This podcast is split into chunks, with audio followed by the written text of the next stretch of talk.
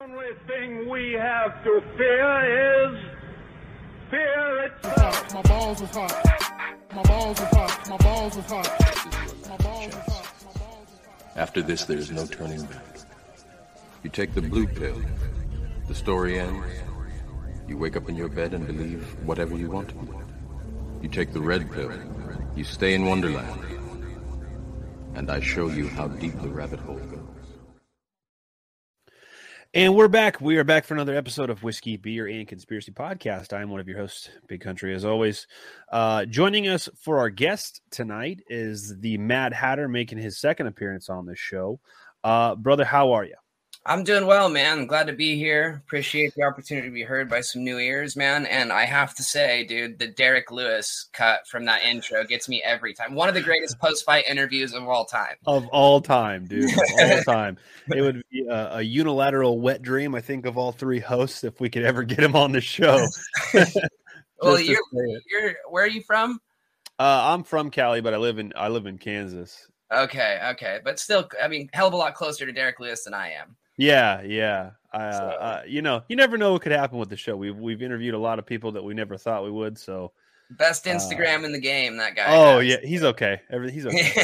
that shot of Curtis Blaydes with his thumb up after he got knocked out cold was my hands down my favorite post he's ever done. yeah, dude. Uh, it was kind of surprising to see him get knocked out his last fight. Um, but you got to think those two are they're two mammoths just throwing literal nukes from fists at each other. And it was Tuivasa, right? Mhm. Dude, Tuivasa can bang. man, Yeah. and that's what he's there for. He's not there to win. He's there to bang, dude. And he Yeah. and he and he says it. And I remember in that pre-fight interview, they were talking about it, and he's like, Derek Lewis is like, "Yeah, I'm here to knock him out," and he's like, "That's what I'm here for too, baby. Let's sling some leather." You know, like Yeah. he's to get in there and throw bombs. And if Yeah. you get in front of one of those, you're gonna go to sleep, dude. It's Yeah. it's that simple. I think Tuivasa will be a champion. I really I do. think so too. Yeah. Uh, well, you know, and and uh, if I if I remember correctly, in that fight, Lewis had him rocked right before he caught that that kind of Several weird. times. Uh, So did Greg? Hardy, you know. Yeah. Um, I think didn't he fight Rozenstruik? No, he Uh-huh. fought uh, uh, Sakai. Um, Sakai, Sakai, yeah. had him rocked, and that's that's the thing. Like, who else might have a chance of taking a, a, a like a, a power punch from Francis Ngannou if not Tai Tuivasa? Yeah, Um, absolutely. I mean, I don't know that a human can do that. You know, getting hit by a Ford Escort in the face is um, a lot. but if, if anybody can do it, Tuivasa can, and then he'll drink a beer out of a shoe afterwards.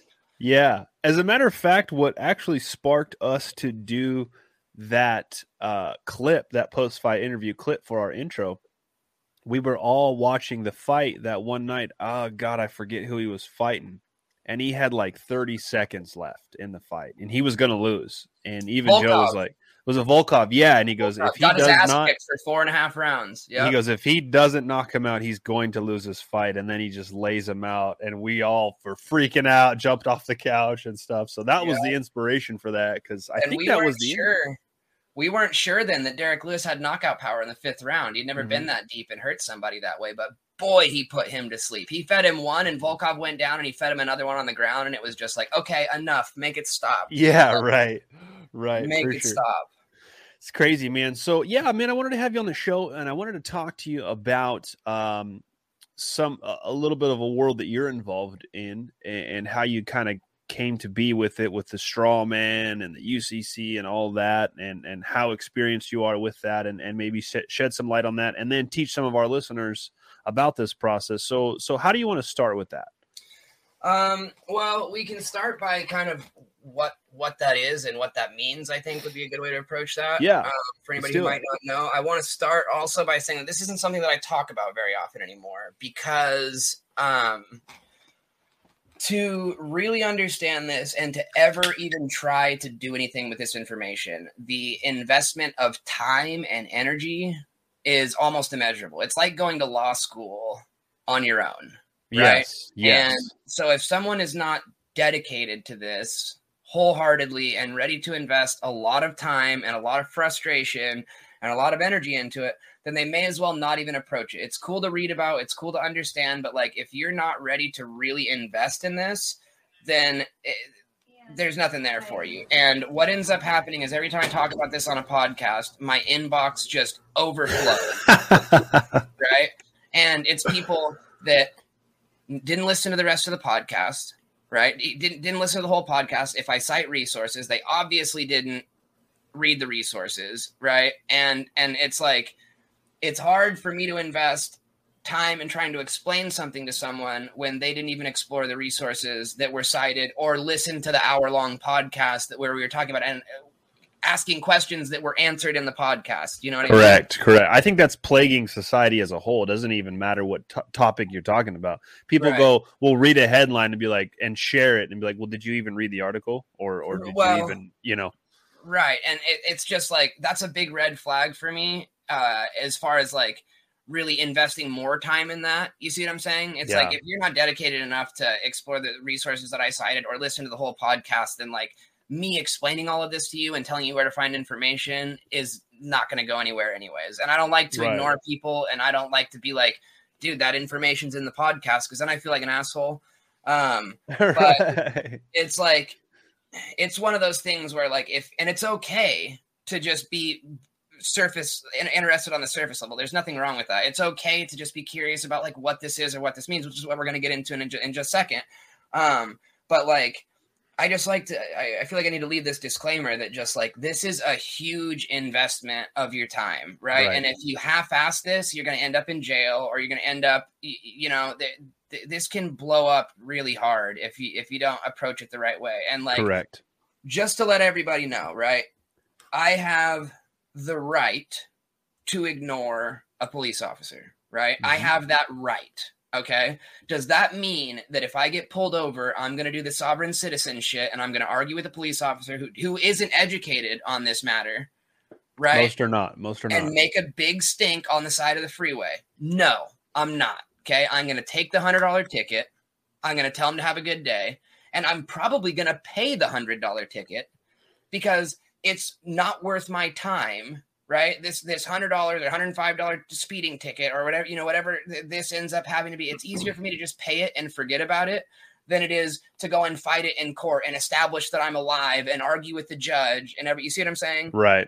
And so there's a line, right, where you have to decide like what is worth the amount of energy that's it's all about ener- energetic exchange whether it's your job or whether it's your relationship or anything like that is what comes first is making sure that there is a balanced and efficient energetic exchange a hundred dollars i can part with a lot easier than even going to court one time right even taking a day off work it's cheaper for me to just pay the hundred dollars right it's Right. cheaper for me to pay the hundred dollars than it is to sit on the side of the road and argue with the cop for two hours you know Right. And so keeping in mind like what this is and what this is about because if you're just doing this to be able to argue you're going to get yourself in trouble Right. like it's it's not going to go well for you and so Right. for me this was about exploring s- sovereignty right and and what that word really meant to me Mhm. and um this actually started for me kind of from a place of spirituality right um i was raised very very religious okay and i was in trouble all the time because i would ask questions right and that was not okay in my sect of of religion. I was I was my family was very very Christian on one side. My stepdad was very Mormon, so I was supposed to be Christian sometimes and Mormon other sides or other times, and I wasn't allowed to question either one of those things, right? And then I learned about this word dogma, right? Like these are Mm. just things that are right, and they are because they are, and if you question them, you're gonna burn in hell for all of it. You see what I'm saying? Like I spent most of my life thinking I was going to get smited for even thinking these questions. Um, and it got to a point where I decided that that wasn't acceptable for me, right? And so this started with with spiritual sovereignty, right? And and my right as a as a being, as a sovereign being, to understand uh, the the spirituality that I had decided to engage in, right? And this this word kept coming up: sovereignty, sovereignty, sovereignty. And I had heard about the movement and all this shit, and like my cousin's been off grid since 1994 growing weed with all these people who uh, burned their IDs in the late 90s. It was, it was a very popular thing for a little while. Right. Um, it was never interesting to me. And then I started thinking about you know my my physical sovereignty and uh, my energetic sovereignty right? And all these different forms of sovereignty and and kind of learning about alchemy and how that can be applied to all these different directions of your life or all these different areas of your life because really truly you taking anything and changing it from its original state or its current state is alchemy right? And and developing a method and refining that method and learning how to alchemize your emotions and and and your occupation and your intention and your spirituality right? Like this made me realize that these words could be applied to all these different aspects of my experience. And so i started looking at these different ways that my sovereignty was being violated right? And this is at a time where you have no medical sovereignty, right? Or very little. You're having to choose between an occupation that probably in itself is an uneven or unbalanced energetic exchange, right? And your and your your medical freedom or the freedom and sovereignty to be able to breathe oxygen, right? Mm-hmm. And and we're kind of getting away from that now, but uh this was a very real part of people's reality and kind of like we talked about before we we started it was like i got to a point where i was like i'm just gonna do me right? Like what i think is right. And a quote that really rang true to me was like you can live to look righteous or you can live to be righteous but you can't have both. Right, right?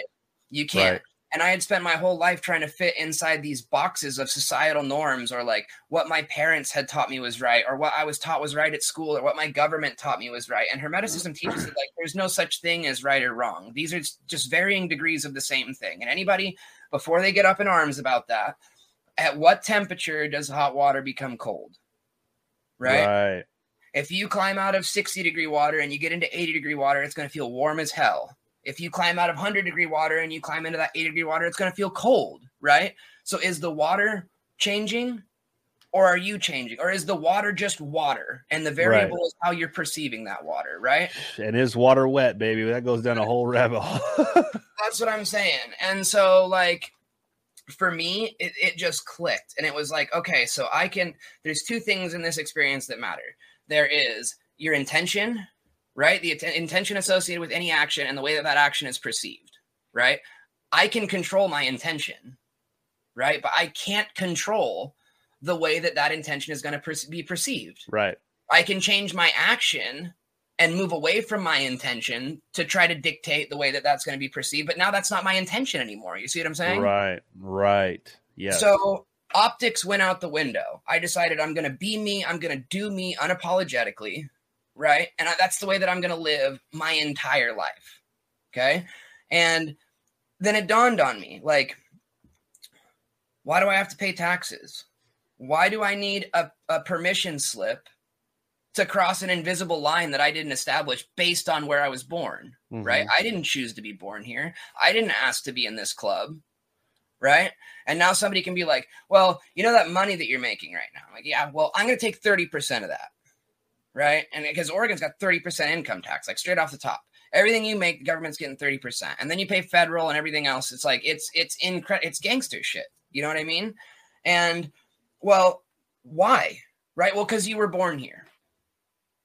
Okay, well, I didn't choose to be born here. And if I if I don't have the right to not be a part of a club, I don't have the right to leave if I want to without a permission slip right? If I violate any of these rules that were given to me based on where I was born, I lose my physical freedom, right? I'm going to go to jail. Is that freedom? Right? Is that because I was taught my whole life that this is the land of the free, right? And I believed that. I really did, right? And I love this is not me saying that I don't love America. I love America, right? The land, right? I'm not about the corporation. That's not what I'm here for. I'm native. That's a very big part of my heritage. I'm very in tune with those those those roots and I love this land and what, will always love this land. What what tribe do you know what tribe Blackfoot and Cherokee. Blackfoot and Cherokee. So my wife has uh roots with the Nip Nipissing Nipissing tribe. I guess they're they're First Nation. They're from Canada. Uh, yeah. Um, the Blackfoot part of me comes from the Montana area. Um, Cherokee, a lot of that family came from uh, down in Louisiana, which I didn't even know they were over there. Uh-huh. Um, but Cherokee Nation is is gigantic. hmm Um, and I don't know a whole lot about that leg of my heritage. It's hard to find. I've got an uncle who digs really hard into that, but I've kind of got some theories about the DNA tests and family tree shit and all that. Yeah. Yeah. Yeah. My, you know, it's funny you brought that up. My brother asked, um, probably a few weeks ago, and he's like, "Hey, man, have you ever done did any uh and DNA ancestral tests?" And I was like, "Nah, dude, I I don't mess with that because I got my own theories on that." And then it was like two days after that that I think that BlackRock bought Yep. uh, Ancestry. I think it was Ancestry or one of the one, one of them, anyways. And I sent it to my brother, and I was like, "See, man, I don't fuck with that stuff, dude." I saw that stuff. and I was talking to my girlfriend about that, and she's like, "I wonder if I can revoke like my consent from that." I Yeah. Can I have my DNA back, please? You can try, but nobody's getting my DNA, dude. That's one real common theme in esoteric teachings and in and, and many forms of spirituality is like this DNA that we carry is sacred, whether it's your blood or eh, you know, you see what I'm saying? Like Right. I'm not giving that to anybody. I think there's a big uh a part of that in like like you know, why is porn free? You know, I think yeah. it's a very sacred part of us that we're taught to just kind of toss all over the place. Yeah. Not to mention, like, if you retain for one week, your testosterone levels go up 400%. It's Like- crazy, dude. We've got everybody's got low testosterone in America because of the foods that we eat and everything else. And it's like, all you got to do is stop tossing your shit all over the place. Yeah. And you don't have to worry about that anymore. Yeah. But Avoid punching the clown for one week, guys. That's what we're saying. Right. you know but that doesn't fit the narrative you know what i mean you have all these testosterone fueled men who are willing to stand up for themselves and you got a problem as far Right. as government is concerned yeah. um and speaking of the government like i didn't realize i had noticed when i got mail from certain people that my name was in all capital letters right? I had, I had Mhm. noticed that but i never really dug into into what that was or what that meant. And uh so i started i started researching etymology right? Which is like the science of words and what these words mean and where they come from. And started exploring i, I started realizing that like a lot of the the birthing terms were very similar to like sailing terms nautical terms right? Notice the correlation there and then notice that those roots had the same that those words had the same roots throughout history in our language. Um and then started exploring uh citizenship right? And what my citizenship meant. And it you've got two words. You've got citizen and you've got ship right? And come to find out that is uh, uh, uh, directly what that means. Your united states citizenship means you are a citizen of their ship okay so what ship am i a citizen of right well that ship is the district of columbia which is a mm-hmm. sovereign land that is not a part of the united states and is bound by maritime law Okay, mm-hmm. so now shit's starting to make sense. It's called a ship because we're going to pretend like it's in the ocean because it's not associated with this body of land that we've been taught that we live on. Right. And so then I realized that me being a United States citizen means that I am not, literally not a citizen of the United States Mm-hmm. right? That I am a citizen of a foreign entity, a foreign corporation, right? Because the United States government was corporatized a long time ago, and I'm sure that's something that you've talked about on your show before. So we probably Yes, don't have to get too deep into that. Um, but well, why? Right? Why? And, and and what does that mean? And then I start to realize that everything has been corporatized. The police have been corporatized. You know, the courts have been corporatized. And why that is is because a corporation can only do business with other corporations right? So if you're not, eh, well, does that make me a corporation, right? Because they they've been doing business with me my whole life. This leads me to understanding this name that's in all capital letters, right? That is a corporation. Well, isn't that me? Well, no, but we're going to ask you to pretend that that's you, right? And so now I start researching the birth certificate and what this document means, right? So how this starts, right, is upon your birth, right? Just like a vessel is birthed into the ocean, Mm-hmm. a baby is birthed to a doctor, right? Uh, not an accident in the verbiage there. Um, you're literally being birthed to a dock. Okay. Wow. Didn't even realize that. Wow. Yeah, well, and in court, right? You stand on the docket, Mm-hmm. right? That fence that you walk past that has a gate is called the bar. Okay. You have bar lawyers, right? And what the bar is in the ocean is when you cross the bar, now you are in international waters. See what I'm saying? Yes, sir. in the courtroom, when you cross the bar and approach the dock, you are now in international waters. You are now bound by maritime law. And anyone who argues that should reference the gold fringed flag, Mm-hmm. right? Mhm. Which states that's the Jolly Rogers. That states that you are operating under admiralty law or maritime law or the law of the sea, whatever you prefer to call it, right? So when you're born, they ask your parents what they're going to name you, right? And they don't fill out a birth certificate. They fill out what's called a certificate of live birth, okay? Which means that a living being was birthed to a doctor. Okay. So you sign this, your parents write it, your name is written normally. Okay. And then that certificate of live birth is sent to the government. Okay. To a corporation. And upon the receipt of that document, another document is created that is called the birth certificate.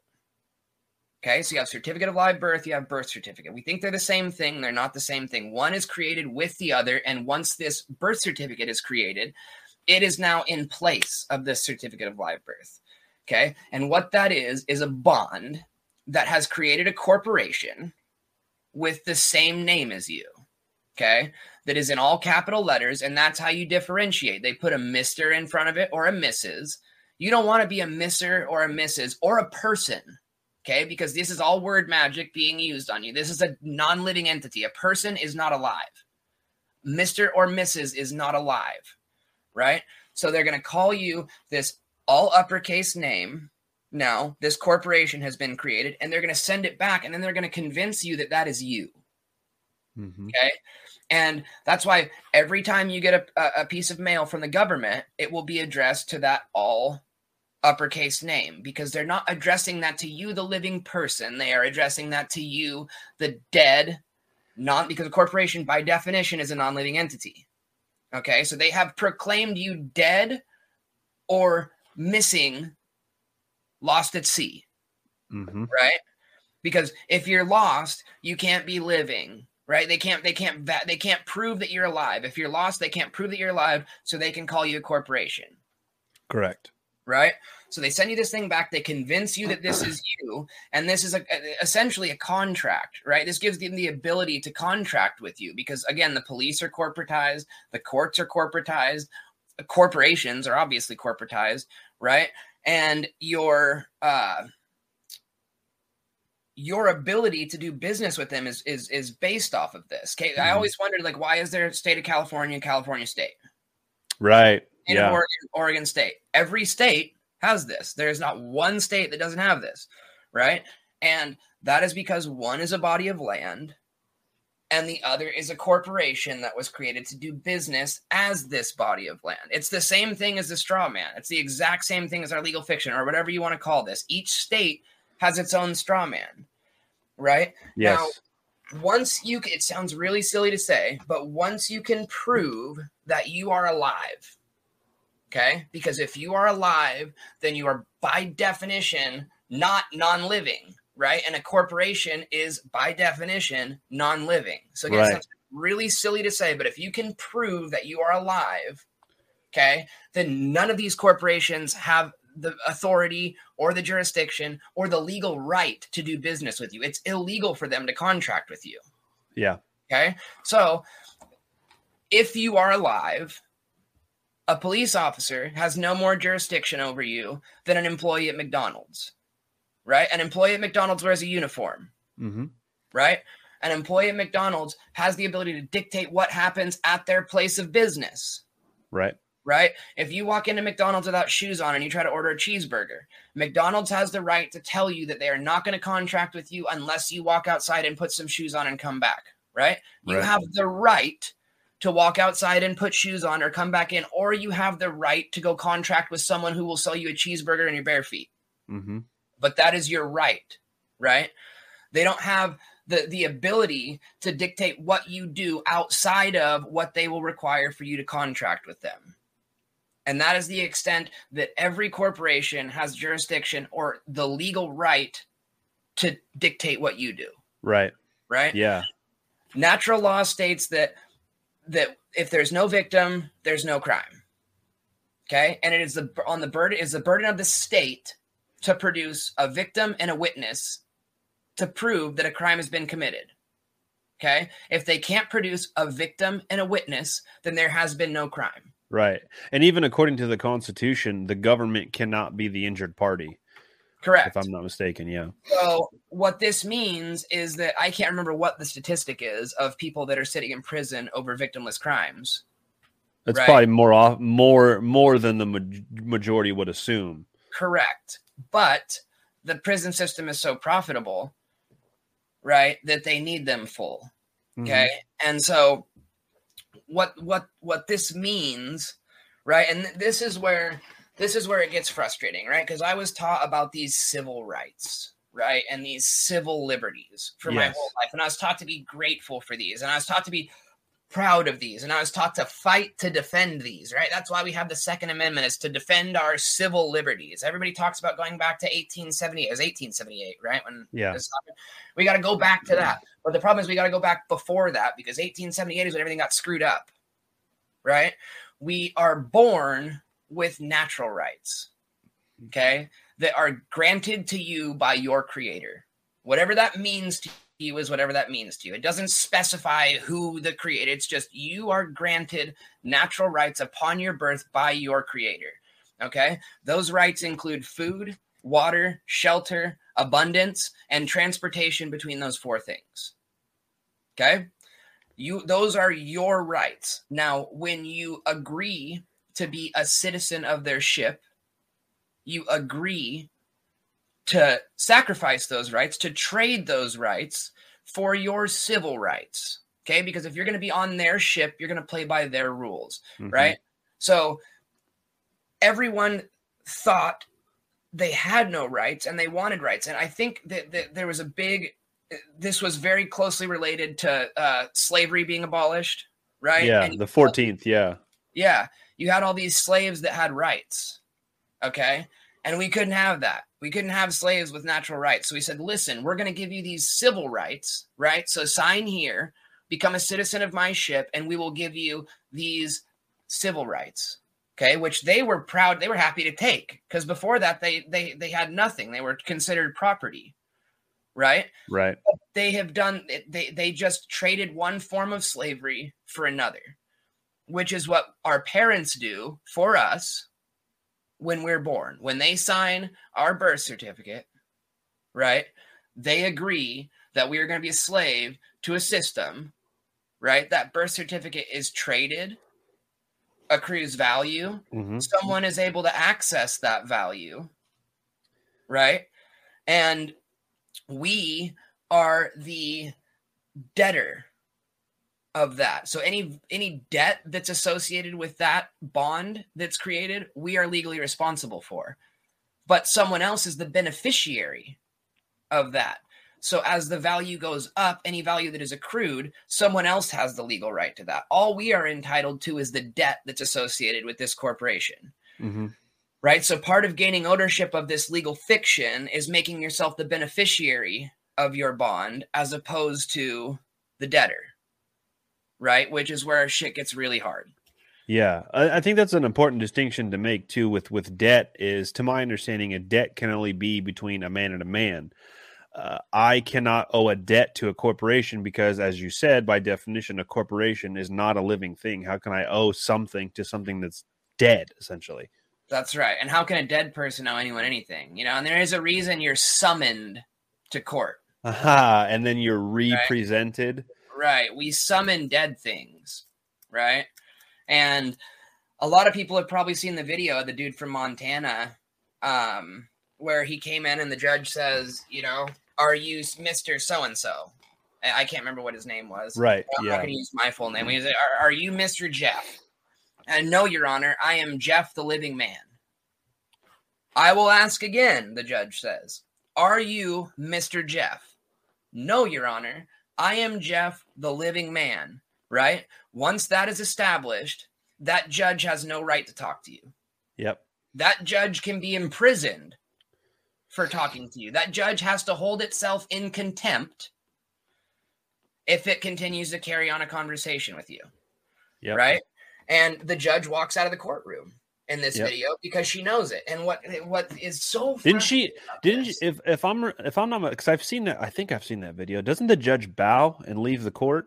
it's I, Something I- like that. something like that. She's she's in over her depth, right? And knows it. She's been beat and she walks away because there's no way. And here's what's frustrating, right? And you've got the uniform commercial code or whatever that it gets brought up all the time. And that's a really weird thing because at law school, you're taught that that only applies on things under $5,000 and you're taught that it's totally financially driven, right? And that that's what dictates the activation of this is is money, right? When in reality, this is a document or a set of documents that has been created to protect us from ourselves, right? As a corporate entity, right? And so interpreting this UCC is something that people try to do for their whole lives and don't accomplish, right? If you're mm-hmm. not going to be willing to go and and and do case cite cases, right? Go back and find specific cases from 50, 60, 80 years ago, right? Where judges granted this person this based on this and you can establish that and and here's the thing about law, right? And this is one of my favorite things about law is that it's very subjective, right? It's open to interpretation. Uh, you can say the same, you could take one law mm-hmm. and you can interpret it two very different ways, right? It is open to interpretation. Some people say it's a flawed system, right? But almost every founding father was quoted saying that if you didn't learn your rights, right? If you didn't take the time to learn your rights and learn the law, then you deserve to get bent over by the government. Now I'm paraphrasing, Right. but literally every founding father was quoted saying something to that effect that it is on you to learn your rights, right? And if you refuse to learn your rights, then you deserve whatever you get from the government. Period. And that's something that I take very seriously. And and being a good lawyer is less about knowing the law and more about being good at arguing, hmm right? A good lawyer can argue either side of a point Right. and that's based on interpretation Right. right and being able to interpret that and verbalize that and get someone else's perspective to line up with yours based on the ability your ability to persuade them to make Right. that make sense all you're doing is trying to take a person who's standing over here and show them the same thing from standing over here Right. Right. I I actually was gonna I was going to go to law school when I was uh I was 18. I was looking at at becoming an attorney and stuff like that. And I remember I had an LSAT book preparing to take the test uh before I could apply to law school. And every question in that book had nothing to do with law whatsoever because Right. the LSAT is basically just critical thinking, logical. How good are you at formulating an argument to what we're asking? And it has Exactly. there's not one single legal question in that entire test. and law school is the only form of post-secondary school that will teach you to think critically Yep. every other form of of college right or or university is taught to take that ability from you is Mhm. taught to get you to stop thinking critically you internalize information and you regurgitate the same information Yeah. right? That is what college teaches you to do. And school right in general is not about education. We start school at a very young age to be taught to be the same as everyone else Right. right? That's what school is about is you are going to be the same as all these people here. They teach you these social structures with cliques and stuff like that so that you're afraid to be an outcast right? And that is what k through 12 is about Yeah. is conformity right if you decide to go past that to be successful right now they're going to teach you how to regurgitate information right that's why you have all these smart dumb people that go to school for four years and can't can't think critically or, or or or use any kind of discernment right because that's been bred out of them right there's a very very big difference between information and intelligence Yes. or or or intelligence and knowledge right. Right. or knowledge and gnosis right which is something that's lost Um, and I think that a lot of these things are hard to comprehend because we've been taught to interpret things one way, right? Whether it's spirituality or history or, or, or any of these things, right? Which is why math was so refreshing for me, right? Because numbers don't lie, numbers just are, right? And it's Yeah, our job absolute. to interpret the numbers, right? Uh, but then learning about statistics and how to represent those numbers, right? It's very easy to lie with statistics. Just like with anything else, you can argue both sides of a statistic, right? Which is what's so crazy about these. Uh, like, can can we get into the mass shootings just a little? I don't want to like Yeah. get into it. Yeah. Um, but I I heard this this statistic that said that like they've gone up like 400 percent or something in the last three or four years. Like they're they're just through the roof, right? And then come to find out, three years ago or four years ago, we changed the definition of a mass shooting, right? So if you go by the old definition, it stayed exactly the same. But we've changed what that is, kind of like we changed the definition of a vaccine, Right. right? Or we changed this, and or or we stopped counting deaths and we started counting cases, Right. right? Or we changed what a case or or, or, or a death was, right? Or we changed what a positive result was. Okay. Mhm. And so all of these things are very subjective. And so when we interpret information, right, we all have an intuition, right? It's just a word that I don't like to use a whole lot because it's kind of been jacked by the whole uh, cute witch love and light community kind of thing. uh, I call it teeny bopper bullshit. But uh, um, we have this this sense of knowing in our gut, right? And when something doesn't resonate with you, when it doesn't make sense, it's okay to explore that and dig into that and understand why that doesn't make sense to you and what these numbers or this statement or whatever it is that didn't feel right means right because ultimately it's on us to decide what is true and what is not because everything is subjective including truth right, Right.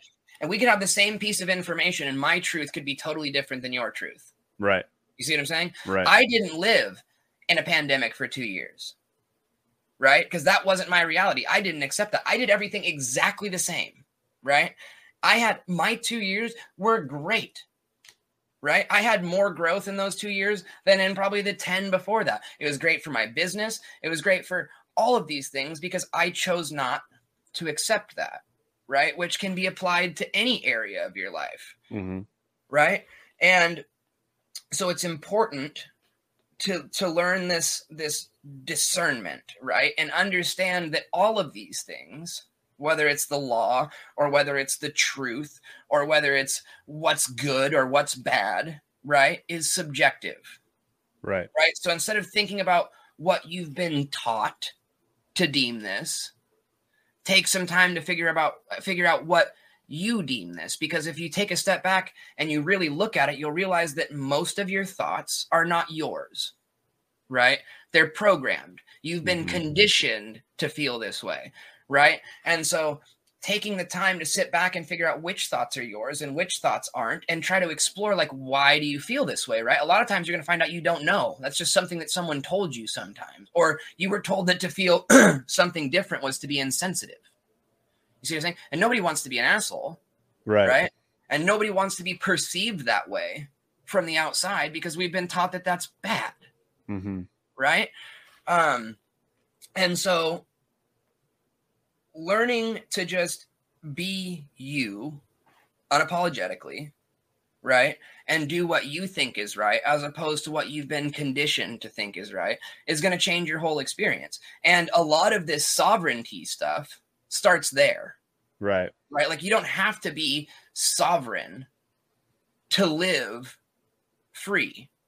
See, like, those, Right. things, those things aren't synonymous, and I think this is somewhere that gets lost for with, with with people, especially people that are like just kind of coming into this. It's like, well, how do I become a sovereign citizen? First of all, you don't want to be a sovereign citizen, right? You want to be a sovereign. If you're a citizen, you're in trouble. You can be a state citizen technically, right? But most people don't understand that. Like, you want to be uh, uh, a member. You want to be. A, you want to live in this in this land, right? You don't want to be a part of a club because if you're part of a club, then you have to play by the club's rules. See what I'm saying? And so Right. you don't want to be a citizen of anything. But that starts way before your citizenship status. That starts at your ability to say no, right? And your ability to use discernment and your ability to start dictating your reality because everything in this experience, and you can make this as esoteric and as spiritual or as practical as you want, but everything in this experience experience is con- based on consent Right. right? One of the first videos I did was the three C's, right? Your consent, excuse me, your your um your compliance is your consent, and your consent makes you complicit, Mm-hmm. right? To Mhm. comply is to say, okay, I accept this as my reality, right? That's your consent. To consent and say, okay, I accept this as my reality makes you complicit in the problem, right? Because why we have these problems is because we've accepted that we're going to have these problems. If the whole country would have said, I'm not putting that shit on my face, wouldn't have been there. Right. Wouldn't have been there Right. right. But we've been taught this this sheep mentality where we have Papa government or Papa teacher or Papa boss at work, right? And we just instead of us going, wait, that doesn't affect me at all if I don't let it, we think about things like trying to elect a new master, right, to fix things for us. That's another Right. interesting thing. Like free people don't vote. Okay, free people elect, Yeah. right? A is vote, a vote is a suggestion. Exactly. Exactly. And anybody who really still thinks that we have fair and balanced elections, I think is just not paying attention, right? Right. And this whole left, right, red, blue paradigm is the principle of duality, the principle of polarity being used against you, right? It's not really about red or blue. It's about splitting you into two groups and getting this group mad at this group and getting this group mad at this group, right? Right. Because if you're mad at this person and they're both saying the same thing, is what's funny. yeah. Well, there's- well, those people are insensitive and they're uneducated, right? The left is saying the exact same thing about the right that the right's saying about the left. I remember my grandma telling me she was like, "Those those leftists are just out there just spewing hate all over the place," and I'm like, "Well, because sounds like what's coming out of your mouth kind of sounds like spewing hate, you know? Like it's Yeah. the, it's the same thing." and so this whole paradigm has been created to create division. It's called divide and conquer. We've been doing it for thousands of years and we all fall for it. Nobody wants to admit that the left wing and the right wing are two wings of the same fucked up bird. Dude. Yeah. You know, something that we posted recently on our Instagram, there's something that came out from the House. I, I believe it was the House. They voted on it. Uh, an a- approval to move towards a bill to um, make it uh, illegal to disassemble and clean your firearm without a firearms license. and and on the post, it was like, even eight Republicans voted for this. And I said, well, first of all, let's break this down. Okay. How the fuck are they going to know that you're disassembling your firearm and cleaning it? Okay. It's There a it scare tactic. And second of all, stop with this. And some Republicans voted for it. You guys haven't figured out that they're on the same team? That's it. Like, don't be surprised when a Republican votes in favor of a left Democrat policy. They're the same, they go to the same country club. How about They that? hang out on weekends, dude. They golf together. Yeah, that's what I say. It's, Yeah. it's it's pro wrestling, is what it is. That's exactly well, it's bread and circus, Yeah, right? We've all heard of bread and circus. There's bread and circus and there's silver and lead, right? Mhm. And that's how they get shit done. And right. if you ask me, right now, don't get me wrong. I'm not a fan. I'm not a fan of the, the way that this shit has been run at all. But right, uh, there was this savior complex with with Trump that came out. That that everybody, whether it was the Q people or whether it was the, you know what I mean. Like there was this. He was going to come in and fix everything, right? But nobody outside of your experience can fix your experience Right. that's not how it works and if you ask me like i think that that he himself savior trump was the principle of polarity being used against us. I think that as great as some of the stuff that he did was and as much as i agreed with a lot of the stuff that happened in that situation the freaking paris climate accord and stuff like well we're not going to make shit here. We'll send it somewhere else and let them make it where i have monopolies you know what i mean? Where i can make Right. money off of that. Um a lot of it made sense. I liked paying $2.65 a gallon for gas right? Yeah. There was a lot of stuff that happened in that presidency that made sense to me, right? But I think he was just the most polarizing character that they could put in. He split the nation right down the middle, hmm right? And now that the the left, if if if you were blue, you hated that man, right? And if you were red, you loved that man and you were right, right? And you were willing to fight about that. We got to a point where you couldn't even talk about that shit at Thanksgiving because people were going to scream at each other. We split, we divided families. Right. We divided friendships. You know, these these sacred bonds that we've had that have always existed, right? Because eh, when I was a kid, it was like, oh well, we just won't talk about it, right? We just want to talk about it at Thanksgiving. Okay. In in in 2017, 2018, 2019, they didn't come over for Thanksgiving because those are stupid Trumpers over there. Yeah. so and Susie's a, Su- a leftist. You know, I'm not inviting her. We're not setting her a plate at the table. It just bam polarized everyone, and that's something that we still haven't recuperated from Right. right? Right. It's probably getting worse. So you got this this sitting president that's got the lowest approval rate maybe in history, right? But people are still defending him because they don't want to admit that they were wrong about the last one, Right. right? But it's Yeah. not about being right or wrong because none of it's right, Correct. right? The, the, and you being right and and claiming that, well, I was right, I told you so, is you being wrong. You know what I mean? Because Right. you shouldn't have, you shouldn't have been a part of that to begin with. Right. You know, It's like we trying to polish a turd. Exactly. You know, we dictate this. And so I think step one is like stepping back from this whole system, right? Because again, if we're consenting, then we're complying and we're complicit. Right. You see what I'm saying? Withdrawing from the whole thing and saying, okay, what can I control? Right? What do I have control? Because the only constant in this plane or this realm or this place or this, I don't like to call it a planet, in this thing, right? This experience, the one constant is change. Right. Okay. It's never going to stop changing. You can either, and, and, and, and you have uh, the principle of polarity. You have these two poles, and everything is going to constantly bounce back between those, back and forth between those two poles, right? The pendulum swing to the left manifests to the right, and vice versa. For every good, there, for every ounce of good, there will be an ounce of bad. For every ounce of dark, there will be an ounce of light. This is cosmic law Right. right? We can ride this roller coaster, right?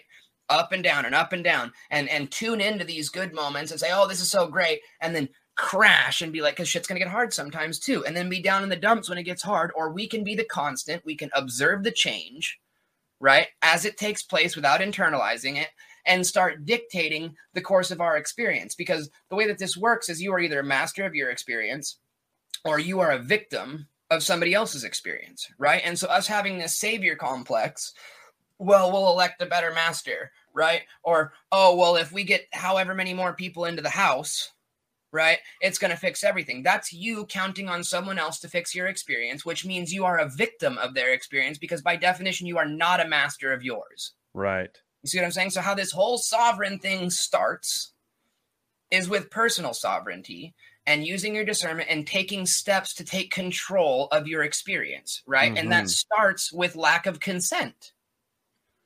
That's where that that's where that whole process starts is understanding that you have the right and the ability to say no and practicing that and setting boundaries with yourself and with the people around you and with the state, right? that's where this whole thing starts. And if you're not willing to do that, then this sovereignty thing isn't going to work for you, dude. Because Right. it makes a lot of shit difficult. It really does. Right. You have to decide what's important to you, what you're willing to do to get it, and start taking those steps outside of this movement, right? Because it doesn't do you any good to get sovereign if you're going to consent. Right. Right. You know, and I have I've heard this talked about on on uh, numerous uh, you know shows and, and and discussions that I've listened to, whether it be on YouTube or or even reading some of the books that I'm reading right now about this.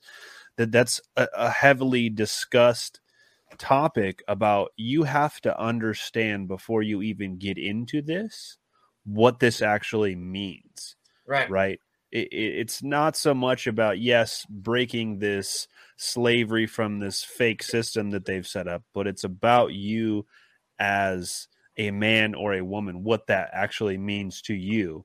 And if you aren't willing to understand and accept what that core definition of man and woman is just being a sovereign on land then this stuff is going to be further over your head than I think most people are willing to admit because it, it does, I, I don't think it's just yeah you just file some paperwork and then you don't pay taxes and then you're good to go like it's it's deeper than that you know what I mean It makes a lot of things really hard. yeah Mhm. a lot of things really hard. I'm still having to learn about how to have a over the table sovereign business, right? That's a whole different spiel. Right. right? That I'm still having to educate myself on, right? Because you can only go so far with cash, which is how I operate now. But if I put more than $10,000 in a bank account, I'm going to be in some shit, right? There's a lot of things that I would like to buy that cost more than $10,000, and it doesn't look good for me to go in with 30 grand cash and get a cashier's check made. Right. You know what I mean? Because uh, we've been taught that that means you're a drug dealer. Right. You see what I'm saying? And you have to understand that 99% of the people that you are going to encounter don't understand this, right? Any of this. There are three people at a bank that understand this process it's the CEO, the CFO, and the COO, right? Everyone outside of that is totally unawares. Okay. The, the every officer that you're going to encounter has never heard of this, right? The mm-hmm. judge knows, but everybody below the judge doesn't. The police chief might not know this, dude, depending on where you're at. You Right. see what I'm saying? And so you doing this puts you on an island, right? An island that nobody else has the information to be able to see your point of view.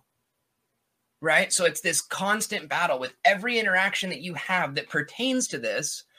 It's the it's your the burden is on you to be able to establish the information and the reference and the background and hope that this person is receptive to it. And we all know how people how receptive people are to the truth. Right. I mean, if something doesn't fit into someone's paradigm, they're going to reject it. Mm-hmm.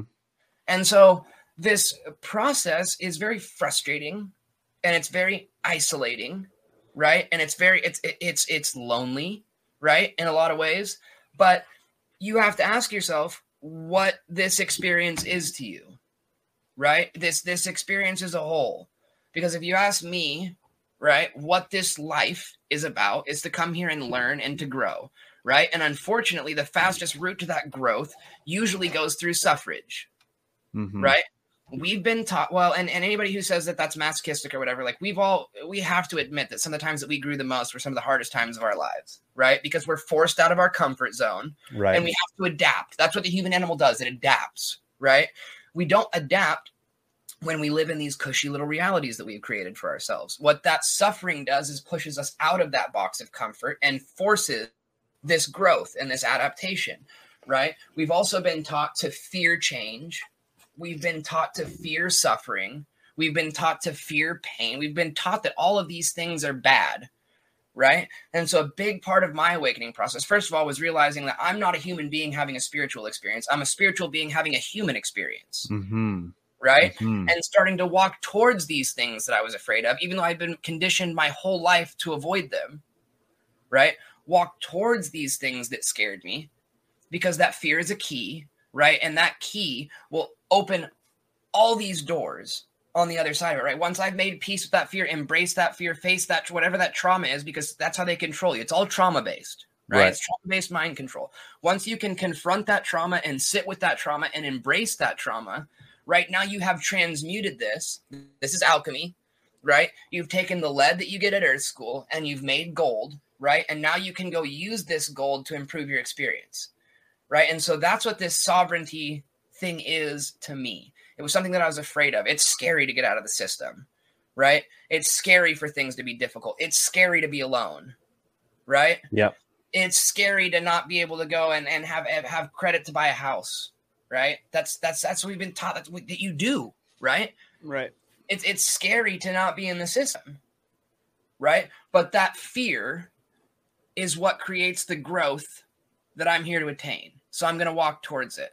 And I don't I'm not going to pretend like I have all of this figured out because this is something I still have to study all the time. I'm trying to buy a house, right? In the spring and doing that sovereign without $500,000 sitting in my bank is not an easy thing to do Right. but I'm gonna figure it out, dude. I'm gonna figure it out. I'm also really close to getting promissory notes figured out, which is a fucking crazy thing. Like a promissory note is basically like a, a, a fancy IOU, Right. okay? And like we established earlier, this this bond is traded and accrues value. Okay. Yeah. Value- b- before you continue, uh, our our last guest that we had on our show, uh, his name was Daniel Mercuri. He was actually running for governor in California, and he brought this up that he was when. Uh, so, you know, we have made a bold statement on our show that we no longer believe in in voting in elections. It's obvious, you know, it's bread and circus is this illusion of choice. But I've never met a individual who was running for a political office that was speaking about these topics, and he was talking about the Fourteenth Amendment and you're a slave and everyone's a corporation and and he has dead, dude. yeah, well, that's what he he he had said that a lot of people have told him that. Um, but he had mentioned that when he was doing research on birth certificates, and he he said he was whispered to a, a- nurse at the hospital. She goes, "We send this over to the Bureau of Vital Statistics, I believe it is, Yep, and yep. they turn that into a surety bond, and then the surety bond is turned into an American bond at the Federal Reserve, and that's what they sell." Yep. So he was saying that when when you get like all this fucking bullshit with like Ukraine, we just sent them forty billion dollars, and then some of it went to you know Uganda, and some of it went to you know uh, where, wherever else. He goes, that's just people calling in their notes. Right. So they tie it into a bill, and we send them money. He goes, it's not. It's it's paying it's paying off those bonds that these other companies or corporations have purchased from the Federal Reserve, and they're calling it in the the Congress gets together, they write up a bullshit bill that you know we're sending them money for this. When real, re, in reality, all we're doing is paying back those bonds. That's it. Well, then you have to ask yourself, what is money? Right. Right? Because uh, a currency, by definition, is backed by something, Mhm. right? We developed the dollar on the gold standard, right? We went away from that, and then we were on the oil. We we were backing it with oil, right? Which is a slippery slope because oil is, uh, I mean, gold is volatile too. It's it's, it's all going to fluctuate to some degree, right? But once you establish that it's not based on anything, right? It's nothing. It's it's it's absolutely nothing. You have this this company, this corporation that has now monopolized the ability to print money, right? And determine its value. Mhm. That's that's insane. Dude, and I was having this conversation with my neighbor yesterday. He's like, "Well, that's why we pay taxes." And I'm like, "You talking about we were talking about the roads or something? Where's my tax dollars going?" I'm like, "Dude, your tax dollars go straight to the Federal Reserve, right?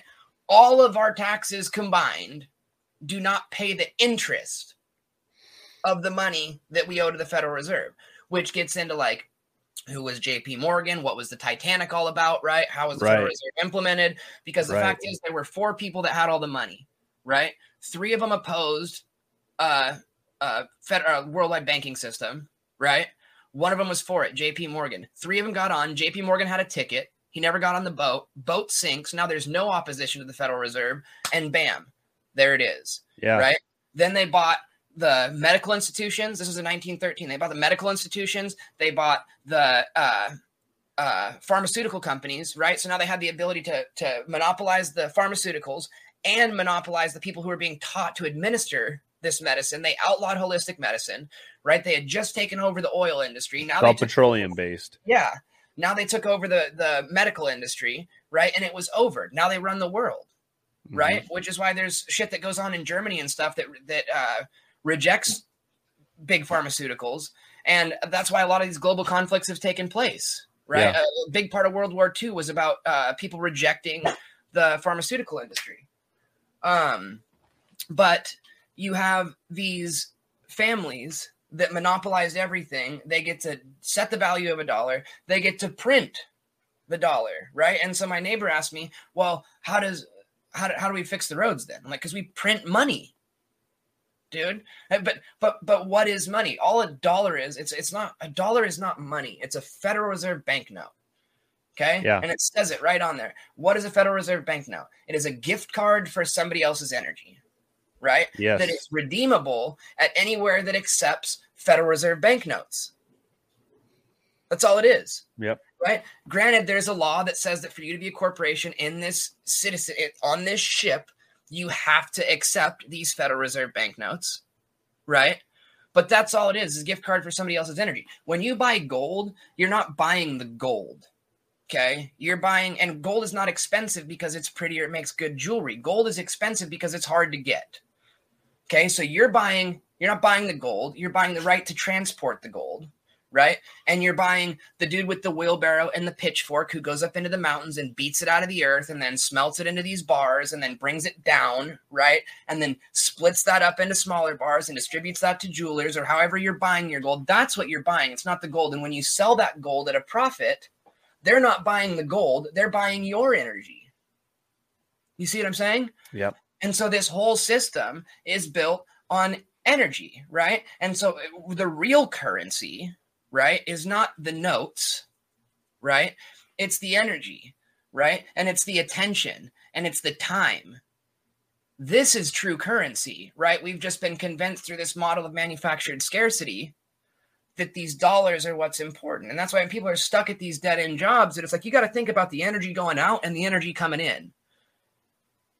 Right? And is that an even energetic exchange? Everybody's upset about minimum wage, right? We need to we need to raise minimum wage. It's like, okay, in 1963, minimum wage was a dollar twenty-five. Okay, a dollar twenty-five. You got five quarters per hour. Those quarters were 60% silver. In 2020 or 2019, those five quarters that were 60% silver were worth $25 an hour. Were worth $25. Okay. So you were getting paid more in 1963 than you are getting paid now. Right. You see what I'm saying? It's not about minimum wage, it's about sound currency, and we don't have that. Right. This is the problem, right? But we've all been convinced to trade our time and our energy and our attention for this monopoly money, Right. right? We're printing more money now than we ever have. Now go back to uh, I know I cut you off there when you're talking about promissory notes. Promissory notes is an or an IOU. Right. Okay. You can buy a house with promissory notes, right? Step one of that is becoming the beneficiary, right? Which we talked about a little bit earlier, being the mm-hmm. beneficiary of this bond. Because right now that's somebody else. You are the debtor, not the beneficiary. Once you have taken ownership of this, this, this, this legal fiction, right? This fictitious character that's been created. Once you own that, you can make yourself the beneficiary which gives you access to the wealth that has been accrued off of this bond, right? This number is astronomical, right? It's it, I've heard it in several different as far as several different values, right? I can't tell you exactly what that is, and it, there's no exact number because it's based off of basically an algorithm that they have that determines your wealth Right. based on your level of intelligence, how well you conform, all of these things determine your value essentially to the government or to the market, right? Once you have taken ownership of this, you can write a fancy IOU that we call a promissory note. So, say if you're going to buy a house with it, right? You would write it for the same amount as whatever your mortgage is. Okay. If your mortgage was $1,800 a month, you would say, I, so and so, will give $1,800 a month to so and so, whoever you owe the money to, right? On this day every month until the balance, which is this, is paid, right? You sign it. Well, you don't, you don't just sign it, right? You autograph it, okay? Because dead people sign Right. Right? Your signature can be taken and you and you autograph it without prejudice okay because it's legal for someone to take your signature and put it on whatever they want and now you are legally bound to that Right. right which is why we sign everything right it, it- when you write without prejudice what you're saying is that this cannot be used to do anything deceitful Right. You're reserving your rights. Exactly. So you autograph this thing without prejudice and you send it to the CEO, the CFO, or the COO of whatever bank you're doing business with, right? Because again, everybody else at that bank has no fucking clue what you're talking about, Right. right? The CEO, CFO, or CEO will take this note to the Federal Reserve and go, Do you want to buy this? And they will and they will do that because they can borrow on that 10 times. Mm-hmm. You see what I'm saying? And so even the Federal Reserve is playing this funny money game. Yeah. All of them are, which is like, is there really gold here? Do they really, you know what I mean? That We we have no idea what wealth really is or Right. or who has it. because there's no way to verify. And it's getting scary that like the ruble is getting very big on a global scale. The Chinese yen is getting very big on a global scale. Like no one wants the dollar anymore. Right. Um, and it's unfortunate. Like, I really don't like crypto, dude. I don't. And I know that there's a lot of people a lot smarter than me that are all for it. But like, just the etymology of that, right? You are sending your your currency, right, which is two words. It's current and sea, right? A current is a flow, right? In a sea, which is a body of water. Now we're talking more nautical terms, right. but uh, a, the, the currency is just the flow of energy. That's all this is because we just established that that's all money is is a gift card for somebody else's energy, right? You're not Right. buying whatever you own, you're buying the right to hold it or transport it, right? You're buying the energy associated with acquiring that or transporting that, Right. right? So we're talking the flow of energy and crypto or crypt, right? You're we're sending it to sending the crypt. energy to the crypt. Mhm. I don't want to send my energy there, dude. I don't care how much funny money you're going to give me. Right. You know, that's Right. scary to me, dude. For sure. That's scary. Especially And when you break it down that way. Yeah, and the same people that incepted this crypto because we don't we don't know who made Bitcoin. You know, it was somebody really smart, and you've got these dudes at CERN. It's it, but it's very this crypto is very closely associated with like quantum technology, right? The quantum computer and all this, right? Because that is how we're going to manage this gigantic blockchain stuff that's going to be created uh, when this shit takes over, right? We, we're going to need this this quantum processing, the quantum Right. technology Mhm. right? And these guys are open occultists. They're open about it. And I, there's nothing wrong with the occult. I live in the occult, dude. I live in the occult. And I practice a lot of things that a lot of people would tell me is evil and all kinds of stuff. And it, it's not because magic is not good or bad, just like anything else is not good or bad, right? If, if, if I have a pencil and I write I love you on a piece of paper and I hand it to you, that's a very beautiful thing, right? If I turn that pencil around and bury it in you, it's not so beautiful anymore. But is the pencil bad? Is the pencil bad? Magic is just creating change and conformity with will by ways not understood by science. Manifestation is magic. Reading affirmations into the mirror is magic, right? Like magic is just creating a reality that you want to exist inside. And there are a lot of different forms of magic, right? That with different approaches, different ways to do that. Chaos magic is kind of where I live, right? Which is like studying everything and using things that resonate with you and kind of I just am I'm, I'm really not good with rules, right? Um, I just wanted to clarify that because people hear the word occult Sure. and they hear bad. So me saying Right. Right. people are openly occultists is not me saying that that makes them bad. Okay, that's not what I'm saying. Right. But they are all practitioners of the occult. Okay, and that is what quantum technology is. Okay, Mhm. you are sending information to another realm. Okay. And this is not conspiracy, dude. You can hear the man who's at the front of this at CERN talking about this. Yeah. They are sending information to another realm and it's being processed by they don't know what. They'll admit that too. They've got no clue what's processing this information. They just know they're sending it there and it's being processed and getting sent back. Okay.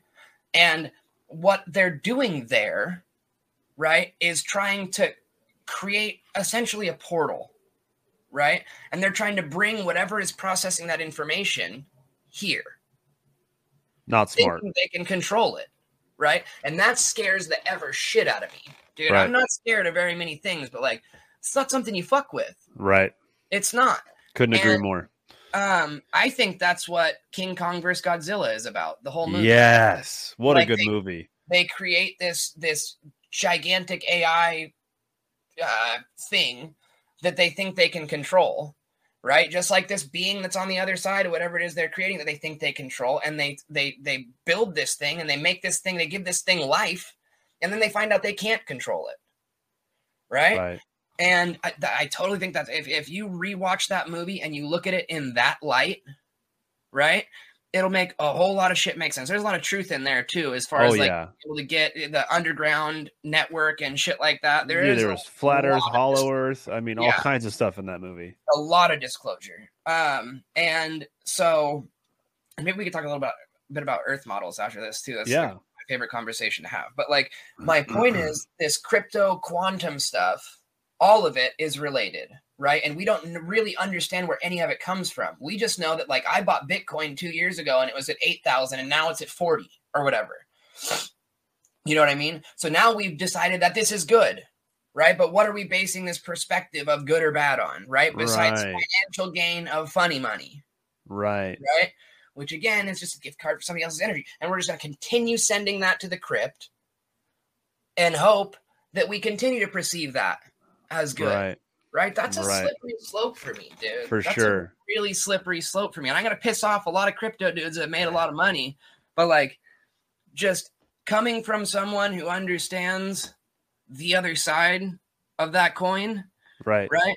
That's just not a game I want to play. I'll buy a bunch of silver. I'll buy a bunch of gold. I'll buy a bunch of guns, right? I think that's about as good of an investment as you can have right now with how hard Sure. those are getting to get. Yeah. Um, but and so I'm about investment. I'm just about tangible wealth, right? Not something that's dictated by something that I can't control. Right. And even with, you know, with the crypto, like I own some crypto and yeah, if it hits big, then I'll, you know, take all that funny money and and do whatever, right? But the idea of crypto guys poo-pooing on on this conversation that we're having, well, yeah, you want you you you gained a bunch of fiat dollars. yeah, exactly. Hi, what does fiat hi. mean? Yeah. what does fiat mean? It means fake, It's fake, yeah. dude. Untangible. You know? So, it, it it's so funny too, like because there's a there's this dichotomy in society that if you have more of these fake pieces of paper, you're somehow uh, of a higher Superior. status than me. Yeah, you're superior than I am. And it's like, yeah, we but dude, status symbols, you know, Right, a nice right. car, white picket fence, or a steep roof. You know, it doesn't make any sense. It's just expensive, and your neighbors know you got. right? you know? Exactly, exactly. So let's back up a little bit before we change gears and get towards the end of the of the episode here. So so with this whole um. I don't know if movement is the right word for it, but let's just call it that for this. Okay. um, with uh, obtaining your your true sovereign state as a man or a woman. i- Is there um, something that you would suggest someone to start with? You know, I because I've heard both sides of the coin, right? In in this topic, this whole month is basically uh, going to be comprised of guests talk talking about this, and I've heard both sides of the coin yes, there's paperwork you got to fill out, affidavits, rescinding your birth certificate, doing all this. And then on the other side of that, I've heard people say, no, you don't have to do any of that. It's just it's more of a lifestyle that you you move forward with. But um, what would you say to that? I would say again, a lot of this is based on interpretation, right? Um, to start, I'm gonna, I'm gonna we'll, we'll we'll talk with resource or if the, the, the, the first step. We'll start there. Okay, the first step is understanding the difference, right, between living in the public and living in the private, right? Public, corporate, private, sovereign, living. See what I'm saying? Right. and learning how to discern what is what is step one, right? It's words like Mister and words like person and words like vote, right? Mhm, mhm. Simple stuff, right? So that you can see where these traps are at. Okay, because all of this is it's it's word magic, right? They're gonna say one thing, but it means something else, and they're gonna get you to volunteer for this shit. This is how it works. And so there's no karmic debt coming from that because you did it to yourself. You see what I'm saying? You signed up for this. You, a free and sovereign being, consensually engaged in this, right? You gave me permission to bend you over. Mhm. You know what I mean?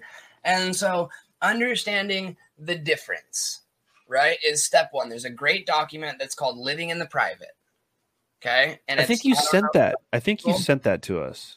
I could have. Maybe I it got you did. the last show notes. Um, but it was funny because I got a million messages and nobody clicked on it. Um, there's a dude, and I've heard some people that absolutely love this man and some people that don't. He's called Yusuf L. Okay. Okay. Um, and he has a school um, that is totally UCC related. Okay. And he can teach you. uh, This is where the sovereign business stuff comes in, right? He's a very accomplished lawyer, right? Has been doing this for several years. This man can cite case studies from 40, 50, 60 years ago. He knows his shit, dude. And it, I will admit that it's a little concerning that he's been able to amass the following that he's been able to and not gotten nuked, right? Because there are certain things that I've talked about that I've, I mean, I've lost two YouTube channels and two or three Instagrams over this, um, which is another reason I try to be kind of careful about citing too much stuff and and and I try to be careful about the way that I present these things because this is like this is not something that they want you to know right. right? I I believe that Yusuf L hasn't gotten nuked because he knows his rights so well that if someone did nuke him, he would just sue the ever fuck out of him. Right. Right. Um again, there's two sides to that coin, you know. Um, but he has a system, right, that is very I mean it's it's complex in that you have to do it right and you get like one chance at it, right? But it's very simple, right? And it's it's through passport acquisition. Okay. Instead of filing all of these different paper, and there's a difference between you changing your citizenship and you taking ownership of the fiction and you getting access to the funds. And you see what I'm saying? These are all separate things. Right.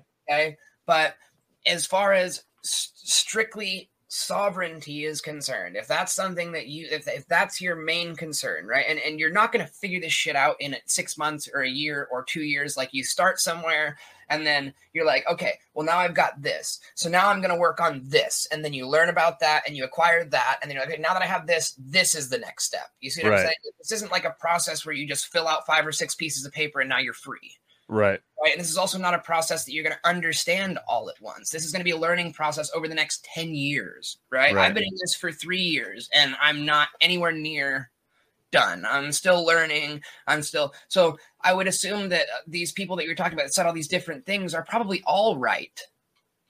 You see what I'm saying? But they're talking about slightly different things because there's no one way to solve all of this, right? Right. There's there's denouncing your citizenship and getting out of the game, right? And then there's several different aspects to uh, to acquiring the ability to be able to participate in the game from the outside.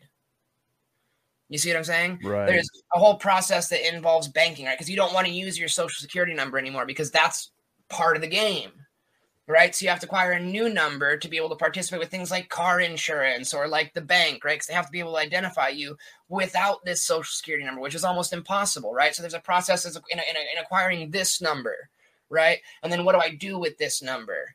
You see what I'm Mhm. saying? There's Yeah. also uh, your driver's license is a contract Yeah. right? That says you're uh, to some degree part of the game and that you're going to follow their rules, right? Which is why I would take the ticket because I still have a driver's license, which means I have agreed to follow their rules or pay the penalties of not following their rules, right? So you don't just get out. And that's the part that people misunderstand. You're not just like out and free. You do this one step at a time and it's going to take you 10, 15 years if you're lucky. Mm-hmm. You know what I mean? But it's setting a goal, learning what it's going to take to achieve that goal, and then moving on to the next goal. You know, and what, something that's important is celebrating the uh, when you achieve each goal because this thing doesn't end. You know what I mean? And if you keep just moving the goalpost, you're going to burn out. Right. You know what I mean? Right. So set a goal and achieve it, and then be grateful for yourself and reward yourself. And and and and uh, mourn is not the word. The opposite of mourn, right? Like sit in that sense of accomplishment for a minute and give yourself a pat on the back, dude. Because this shit doesn't end. If you're if if what you're worried about is the end game, you're screwed Right. it's not going to happen. And so there's a passport process that you fill out that basically establishes that you live here, right? You're a member of the land, but you are not a citizen of their ship. And that is what changes your your your actual citizenship. Okay? Now then being able to operate inside the game from the outside of the game is a totally different process Right. right? And that's when your UCC gnosis comes in, and that's when your cease and desist stuff starts to come in because now that you've proven that you're these corporations don't have the ability to come after you, right? Mhm. And you can tell them to stop because you're not this corporation. If they don't, you can sue the pants off of them, and so these de- then then your debt shit stops coming in. Right now, you've eliminated that problem. Now you're going to go to the next problem. Well, how do I get car insurance as a sovereign? How do I run a business as a sovereign? And these are all separate things that you have to educate yourself in. But if I had to tell someone where to start, it would be learning the difference, right? Learning what it means to be a private living entity, hmm right? And understanding that. Okay. And then I would suggest getting out, right? But understanding that when you get out, everything gets hard. Right. You know, Right. everything gets exponentially more difficult, right? Once you have this passport with this number on it, now you can get car insurance with that number. You can get a bank account with that number. You can give that number to your employers and, and write that you are not a citizen on your hire paperwork, which could make getting a job difficult. See what I'm saying? And so every one of these is a double-edged sword and you have to you have to re- which is why i tell people to research this before they do it because last thing you want to do is just get out and then not be able to do any of the shit that you want to do because you're just going to get back in Yeah, because then you're fucked. Yeah. yeah Uh, you know what's really interesting that you bring this up about the birth certificate or not birth certificate, the uh, passport. I've heard this before by somebody by the name of Roger Sales. I believe he wrote a book um, called Sov- "Sovereign to Serve" or something like that. But he he mentioned that the the for him and his research, the nail in the coffin was when he finally came across the passport application, and on there is listed as two different um, entities that you can check. Either you're a citizen of the United States, or you are, ah, and I forget what it's called.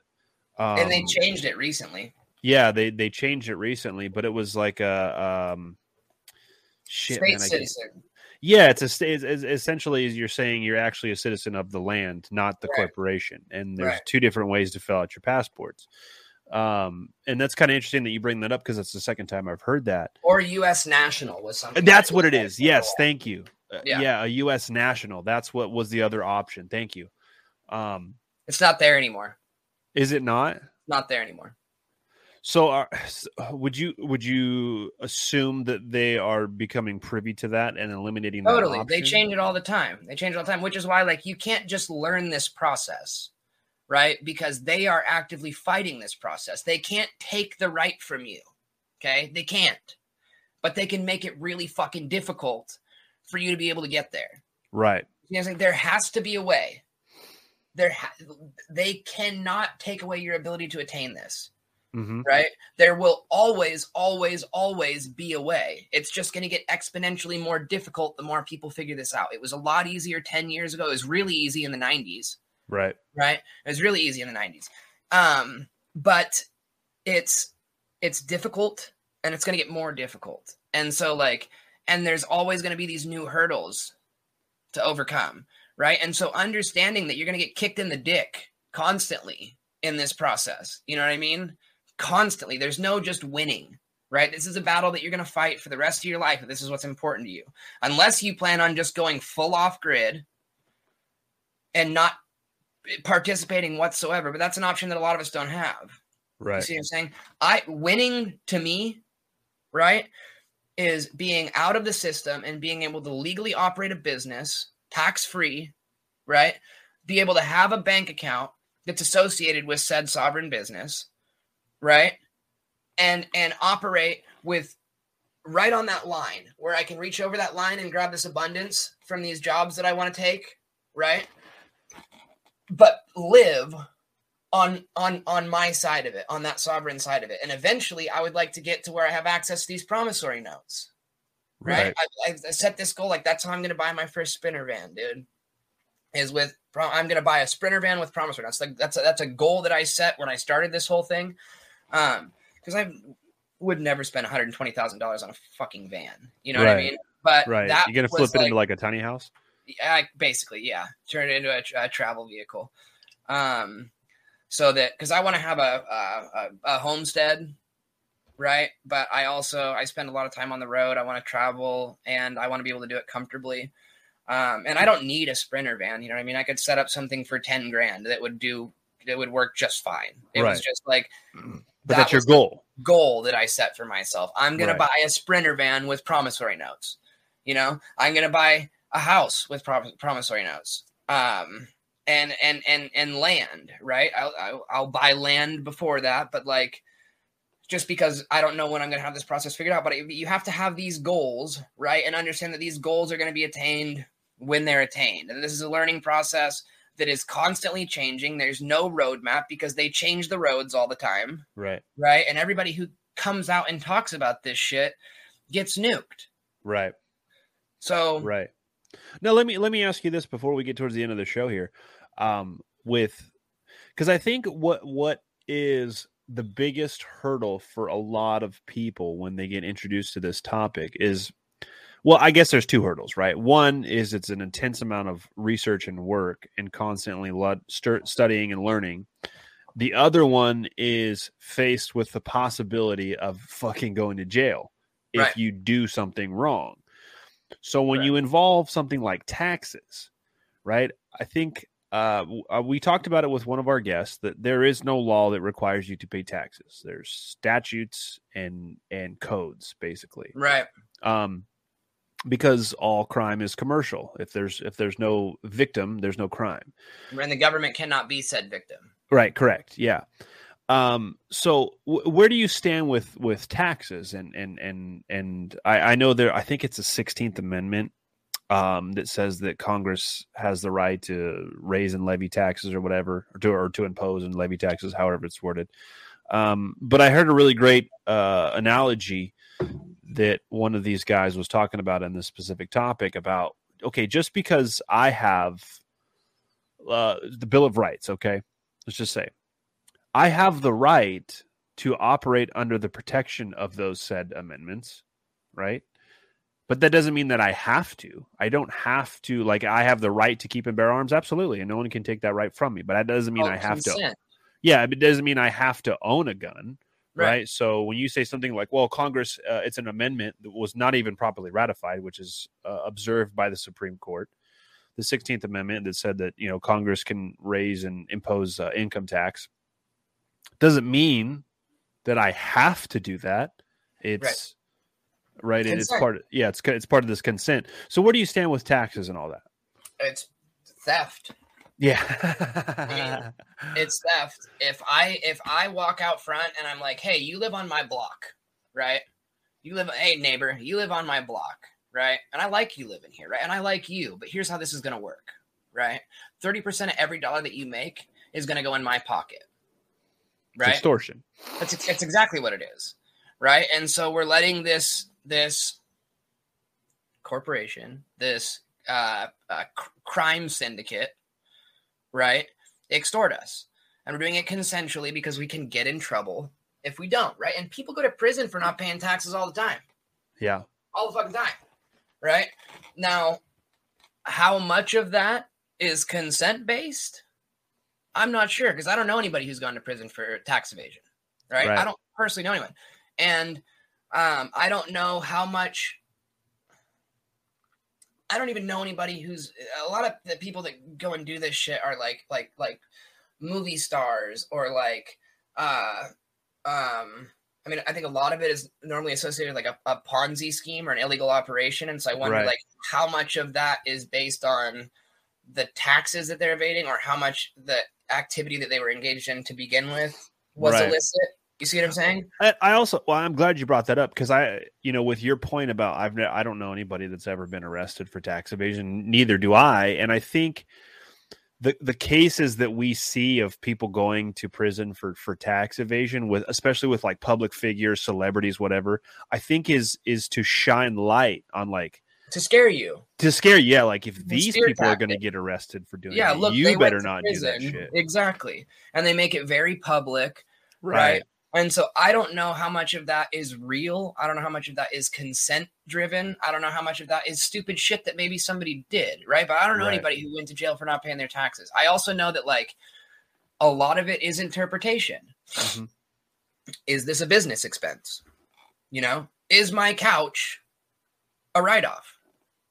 You know, well, Right. yeah, because a customer could come here and need a place to sit down, right? Is Right. my TV write off? Well, yeah, because I could show them something. I could show them a picture of their roof on the TV. You see what I'm saying? Like, what is a write off? I think a lot of what taxes is and being good at that is being able to interpret different things and being able to justify something during an audit. I also think they audit people who don't know how to defend themselves, Sure. right? And these people consent to this process, right? Right? It is theft. That's what I know, right? It's not legal for them to do that to me, right? It's not. I also know to stay in my lane. You see what I'm saying? I know that, like, they're not worried about little Jeff who's out here uh, taking care of his kids Right. right. That's not, they don't have the resources to invest in every little thing here and there. I know that I can't go put $10,000 in a bank account, right? I'm not going to do that. I know that I can't go out and make a big stink over here. I know I can't make $300,000 a year cash and not raise red flags Right. right? So I live inside my means, right? If I do need to move a substantial amount of money, there's ways to do that. But this requires energy, this requires patience, this requires sacrifice. Like there's ways to do that hmm intelligently, Right. right? And so I would just suggest that if this is something that someone's in, and because the last thing I want to do, just like we specified at the beginning, like don't go argue with a fucking cop, dude. That's not what this is. You're gonna get locked up, right? Don't just say, you know, f you, I'm not paying my tax here, right? Because I don't know how that's gonna turn out for you, and I don't want anybody's shit on me Right. right. This is my journey. This is how I operate. And this could go really good for me, or this could go really bad, right? I think that a lot of stories in this movement don't end that well, Right. right? But I think a lot of those stories don't end that well because people get ahead of themselves, right? Or they get greedy or they get bold, Right. right? I'm humble, I'm not greedy, and I'm not bold, dude. I just want to take care of my shit, right? And if that's your goal is to just take care of your shit, right? There's ways to do this without raising any red flags, Right. right? And even talking about this on a, on, on a on a platform like this is kind of against the rules I have set for myself, right? Because this is drawing attention to me and my operation and what I'm doing, right?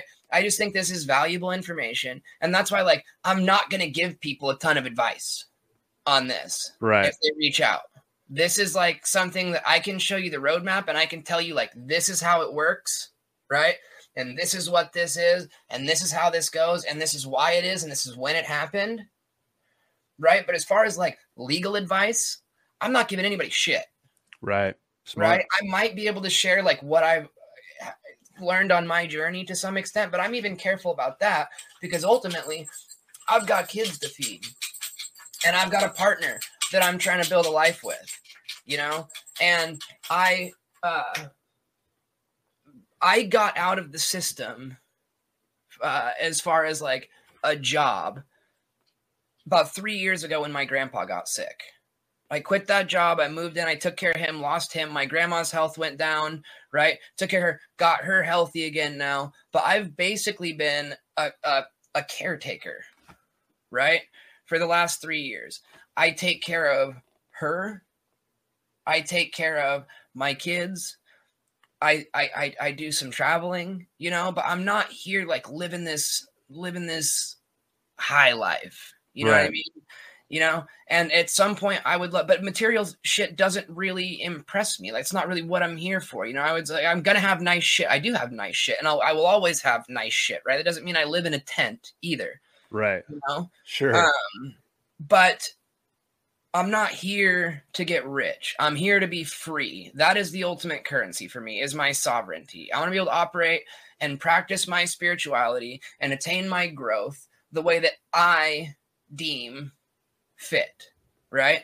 And I'm not going to have that dictated by anyone outside of myself. And that is my currency. And I think that as long as that is your intention and that is your motivation, you're going to be fine. When you start to operate outside of that, right? And you start chasing this material shit or you start chasing status, right? That's when you're going to have problems. Right. you stay humble and you stay in your lane, there's a way to do this if you learn your shit. Right. you know and that's that's kind of where i live and that's where i'm going to stay now again when i get to a point where i can start writing promissory notes for everything and i can afford to have a, a huge legal team you know and freaking really start to get this shit out there then maybe that's something i do at that point but right now like i can show you a construct and i can show you how shit works and I can tell you the way I'm doing it, but outside of that, like I can't really, I can't really help. Right. No, and I think that's a smart um, way to look at it because I think a lot of people, and, and I'm just assuming here, a lot of people that have gotten into trouble for this topic, they start at point A and they get to point B and then they go straight to point Z. Right. You know what I mean? Because they feel that they're um, I've I've learned enough. I've learned enough. Let's let's jump it into hyperdrive and and get to where I can have you know a big house, a Maserati, and all this shit that I never thought I could uh, acquire on it. You know, a forty thousand dollar a year salary. Well, I found access to this and this and this, and then you get fucking busted right. because. Yeah. Go ahead. I was gonna say, just stating for the record, like as far as like the tax subject, like I'm not breaking any laws. You know what I Mhm. mean? I'm not. I, I walk gray areas, right? But I'm not. I'm not doing anything illegal, and I would not encourage anyone else to do that unless they understand the risk that they're taking. You see what I'm saying? Right. Like learning the laws in your area about what is and isn't taxable. Right. I'm also in a weird gray area because the IRS likes to pretend that I don't exist. They owe me like 30 grand right now. The IRS does. Uh, when I was in, in, in 2012, my identity was stolen. Shit. Why someone thought they wanted my identity is beyond me, right? Because there was nothing there. But somebody filed a tax return in my name. I went to file taxes and they told me I'd already filed, right? And someone had already claimed a return in my name. Okay, so they gave me this thing that was like an ID number, right? That they were going to mail me a pin each year that they were going to mail me. And then I had to use that pin to file every year to prove that I was who I said I was, right? They never sent me a pin ever and Wow. have since then.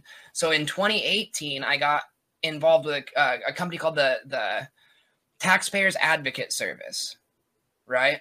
Which is a company that helps you deal with the IRS to get your taxes figured out because this is a, a very common problem. It took them 18 months to get a hold of me, right?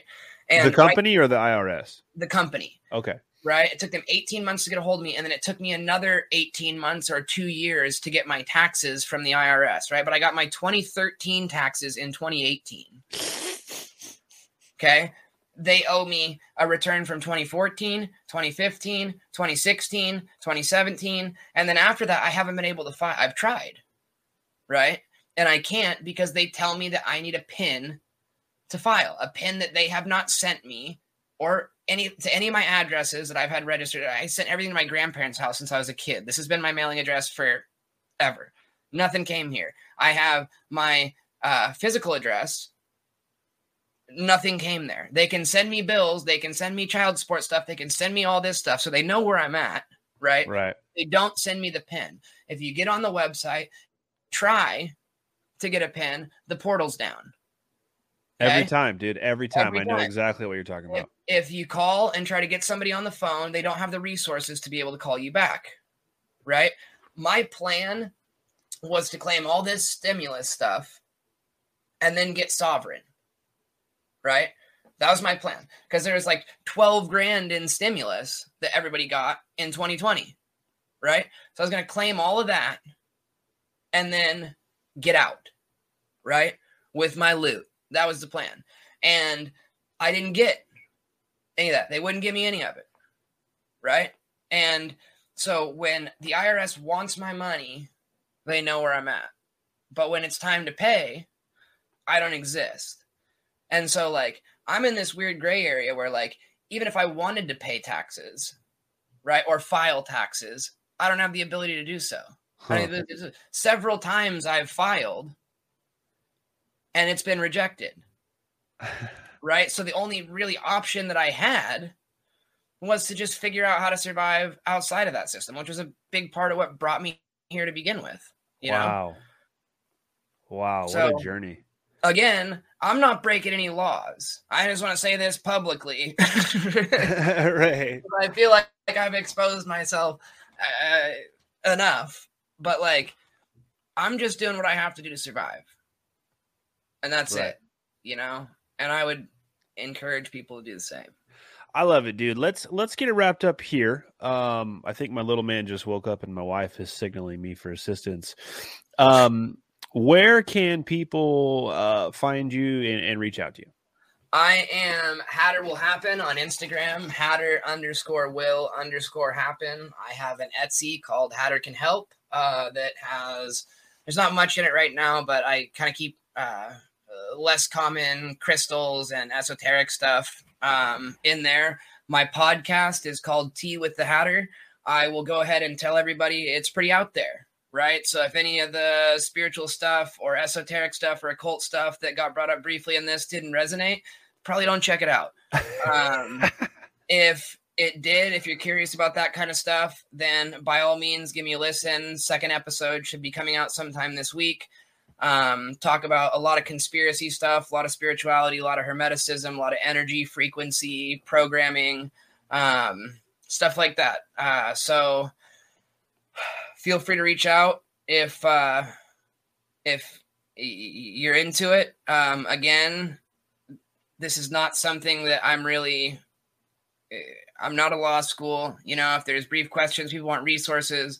I'm all for it, but like this is kind of a journey that you got to go on, um, on your own. So again, Hatter underscore will underscore happen on Instagram. Hatter can help is the Etsy, and Tea with the Hatter is the podcast. I'm on uh, Apple and Spotify. So Hell yeah, man! I, well, I want to I want to thank you for your time, uh, and this was great to talk to you. I, and I do want to have you back to actually talk about shape of the Earth, realm, not a realm, hollow, flat, not a planet. Um, and we'll, we'll have that with with all three hosts um because I think that would be a fun conversation. And I want to tell all the hooligans listening to this right now before you send this send this man a message about any of the stuff that we discuss here, please at the very least, uh, read the document living in private. Um, Matt Hatter, if you can maybe send that to us, we'll link it again. So if you've made it this far in the episode, read that shit before you send them a message about, you know, affidavits and promissory notes and birth certificates. So we don't want anybody flooding your inbox with, you know, get get rich quick scheme questions. So take your time and do some research. Um, but that is it for this episode of Whiskey, Beer, and Conspiracy Podcast. We will see you guys on the next one. Take care.